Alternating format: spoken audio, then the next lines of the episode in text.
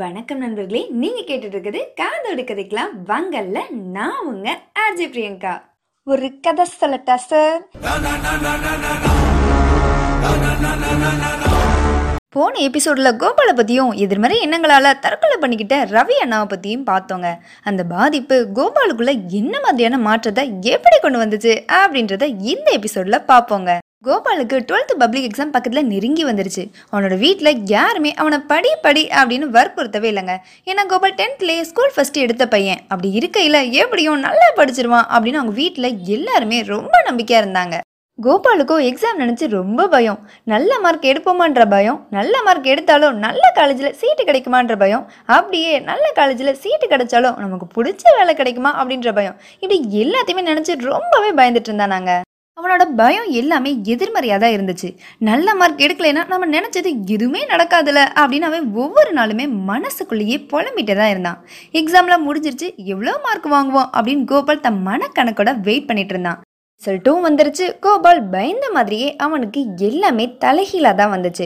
கோபால் நினச்ச மார்க் வரல. அவனோட மனக்கணக்கு எல்லாமே தப்பாக தான் போச்சு. அதனால் அவனுக்கு நல்ல காலேஜில் சீட்டும் கிடைக்கல.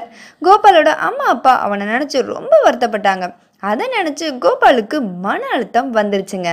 வீட்டில் இருக்கிற பணத்தை வச்சு கோபாலை நல்ல காலேஜில் படிக்க வைக்க முடியல. அதனால் அவங்க வெளியில் கடன் வாங்கி தான் அவனை நல்ல காலேஜில் படிக்க வச்சாங்க. காலங்கள் போய்கிட்டே இருந்துச்சு. கோபாலோட குடும்பம் மறுபடியும் வறுமைக்கு வந்துருச்சு. இதையெல்லாம் நினச்சி கோபாலுக்கு ரொம்ப மன உளைச்சல். நம்ம குடும்பத்தை நம்ம எப்படி நல்ல நிலைமைக்கு கொண்டு வர்றது அப்படின்ற எண்ணம் கோபாலுக்குள்ளேயே ஓடிக்கிட்டே இருந்துச்சு. நம்மளால தான் இப்படி கடன் வாங்கி கஷ்டப்பட்டுட்டு இருக்காங்க.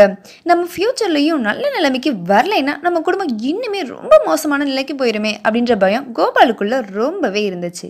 ஒரு வழியாக அவனோட காலேஜ் லைஃபும் முடிஞ்சிருச்சு. கோபால் பயந்த மாதிரியே அவனுக்கு நல்ல வேலையும் அமையலை. என்ன செய்யுன்னு தெரியாமல் வாழ்க்கையே வெறுத்து போய் நின்னான். எப்படி இருந்த நாம ஏன் இப்படி ஆனோம் அப்படின்னு யோசிச்சு பார்த்தான். அப்ப ரவியனோட வாழ்க்கையும் அவன் மனசில் வந்து வந்து போச்சு. அண்ணாவோட எதிர்மறை எண்ணம் தான் அவரை தற்கொலை வரை கொண்டு போச்சு. அது மாதிரி நம்மளோட எதிர்மறை எண்ணங்களால தான் இப்போ இப்படி கஷ்டப்பட்டுட்டு இருக்கோமோ அப்படின்ற உண்மையும் கோபாலுக்கு புரிஞ்சிச்சுங்க.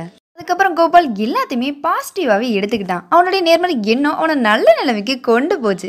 கொஞ்ச நாள்லேயே வெளிநாடு போகிற வாய்ப்பும் கிடச்சிச்சு. அவன் குடும்பத்தோட கஷ்டமும் கொஞ்சம் கொஞ்சமாக குறைய தொடங்கிடுச்சு அவனோட எண்ணம் போலவே வாழ்க்கையும் சும்மா ஜம்முன்னு மாறிடுச்சுங்க இன்னைக்கு இந்த கதையை கேட்டுட்டு இருக்க நீங்களுமே உங்க மனசுல எதிர்மறை எண்ணங்களை வளர்க்காம நேர்மறை எண்ணங்களை விதைக்க கத்துக்கோங்க. எண்ணம் போல் வாழ்க்கை. எண்ணம் போல்தான் வாழ்க்கை. அப்புறம் பாருங்க உங்க வாழ்க்கை சும்மா ஜம்முன்னு இருக்குங்க. இதவே நம்ம தள்ள ஸ்டைல சொன்னோம்னா?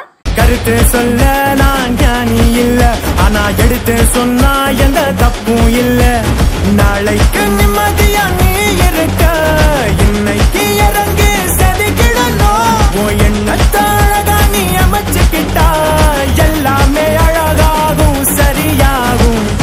நெக்ஸ்ட் வீக்கின் ஒரு சூப்பரான செம்மையான கதையோடையும் கருத்தோடையும் சண்டே வரேங்க.